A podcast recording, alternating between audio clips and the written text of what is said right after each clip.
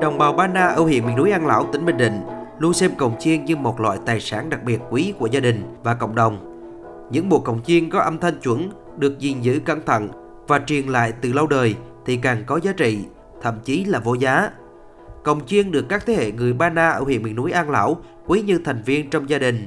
Trong các dịp cúng tế, lễ hội, đám cưới, khi tiếng cồng chiên vang lên, họ không quên những lời cầu mong thần linh phù hộ, che chở cho cồng chiên trong gia đình. Anh Đinh Văn Lư, dân tộc Ba Na ở thôn 1, xã An Nghĩa, huyện An Lão, tỉnh Bình Định cho biết, anh được gia đình dạy đánh cồng chiêng từ nhỏ. Tiếng cồng chiêng vang lên cũng là lúc đồng bào Ba Na ở trong làng tụ hội.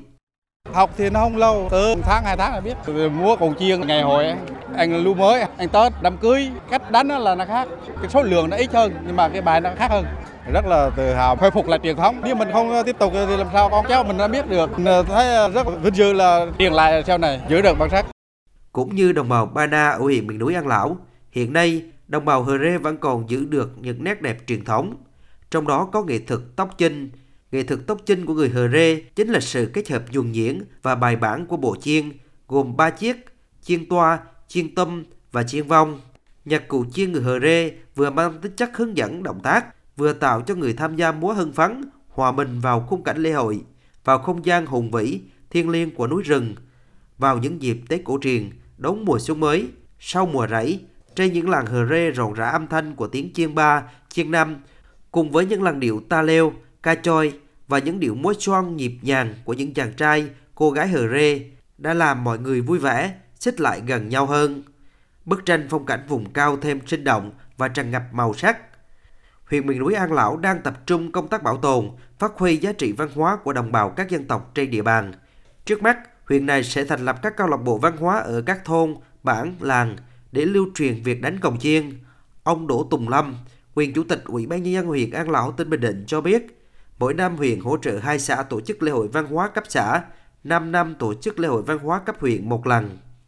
Hiện nay cũng đang triển khai bằng cái chương trình mục tiêu quốc gia đó là cho thành lập các cái câu lạc bộ văn hóa ở tại những cái thôn bản làng hỗ trợ cho bà con là để luyện tập quýnh cồng chiêng,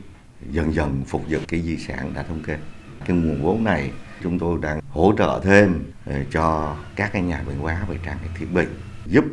cho nâng cao được cái và à, phát huy cái văn hóa làng tỏa này. mục tiêu vừa bảo tồn vừa lấy giá trị văn hóa để tạo ra một đời sống tinh thần cho bà con tốt hơn và đặc biệt là phục vụ cho vấn đề cái định hướng phát triển du lịch.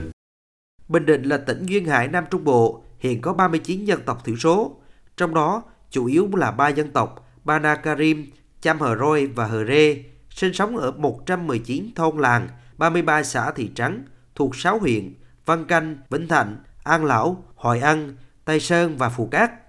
Đồng bào các dân tộc thiểu số ở khu vực miền núi tỉnh Bình Định đã có những cách làm của riêng mình để giữ gìn và bảo tồn những giá trị văn hóa cồng chiêng.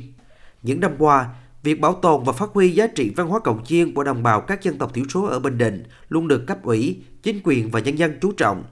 Đặc biệt, năm 2017, Ban dân tộc tỉnh Bình Định triển khai chương trình hỗ trợ mỗi làng đồng bào dân tộc thiểu số một bộ cồng chiên. Đây là chương trình mang nhiều ý nghĩa thiết thực, không chỉ thể hiện sự quan tâm của đảng, nhà nước đối với việc bảo tồn và phát huy văn hóa truyền thống của đồng bào dân tộc thiểu số ở Bình Định, mà còn đáp ứng nhu cầu hưởng thụ văn hóa tinh thần của đồng bào các dân tộc thiểu số gắn với cồng chiên. Thủ tướng Chính phủ đã phê duyệt chương trình mục tiêu quốc gia phát triển kinh tế xã hội vùng đồng bào dân tộc thiểu số miền núi giai đoạn 2021-2030. Trong đó có dự án thành phần phát huy, bảo tồn các giá trị văn hóa truyền thống tốt đẹp của các dân tộc thiểu số gắn với du lịch. Một trong những giải pháp bước đầu tạo được hiệu quả là thực hiện một cơ chế mở, giữ gìn bảo lưu không gian văn hóa làng bằng sự đầu tư đúng hướng thông qua việc tổ chức liên hoan văn hóa cồng chiên, ngày hội cồng chiên, lễ hội văn hóa thể thao các dân tộc thiểu số miền núi từ cấp xã đến cấp tỉnh. Ông Huỳnh Văn Lợi, Phó Giám đốc Sở Văn hóa Thể thao tỉnh Bình Định cho biết, trong các dịp lễ hội, đồng bào các dân tộc anh em thường tổ chức giao lưu, trao đổi, giới thiệu những đặc trưng văn hóa thông qua diễn tấu cầu chiên. Ưu tiên cho phát triển cái vùng đồng bào các dân tộc thiểu số trên địa bàn tỉnh, ngành văn hóa và thể thao đã triển khai một số hoạt động để mà bảo tồn và phát huy cái bản sắc văn hóa của các dân tộc thiểu số. À, các địa phương cũng đã tập trung mua sắm rồi cấp cho các làng đồng bào các dân tộc thiểu số